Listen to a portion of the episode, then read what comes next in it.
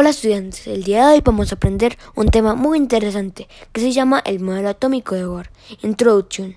Bohr intentaba hacer un modelo atómico capaz de explicar la estabilidad de la materia, los espectros de emisión y absorción de secretos que se observan en los gases. Describió el átomo de hidrógeno con un protón en el núcleo girando a su alrededor un electrón. ¿Qué es el modelo atómico de Bohr?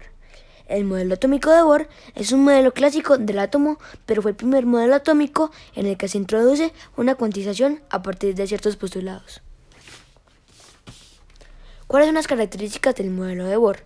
El modelo de Bohr establece que los átomos tienen diferentes configuraciones electrónicas, en que los electrones se mueven en órbitas circulares alrededor del núcleo.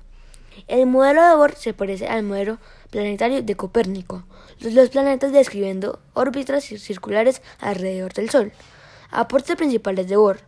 El modelo de Bohr fue el primero en reconocer el concepto de la mecánica cuántica en la estructura electrónica de un átomo de hidrógeno.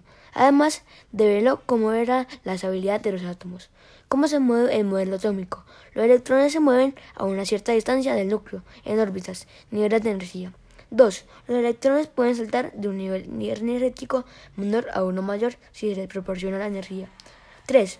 Cuando los electrones regresan a su nivel de energía, esa liberan luz.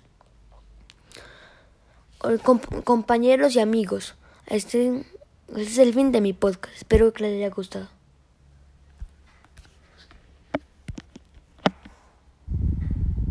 ¿Y ahora? Pasó.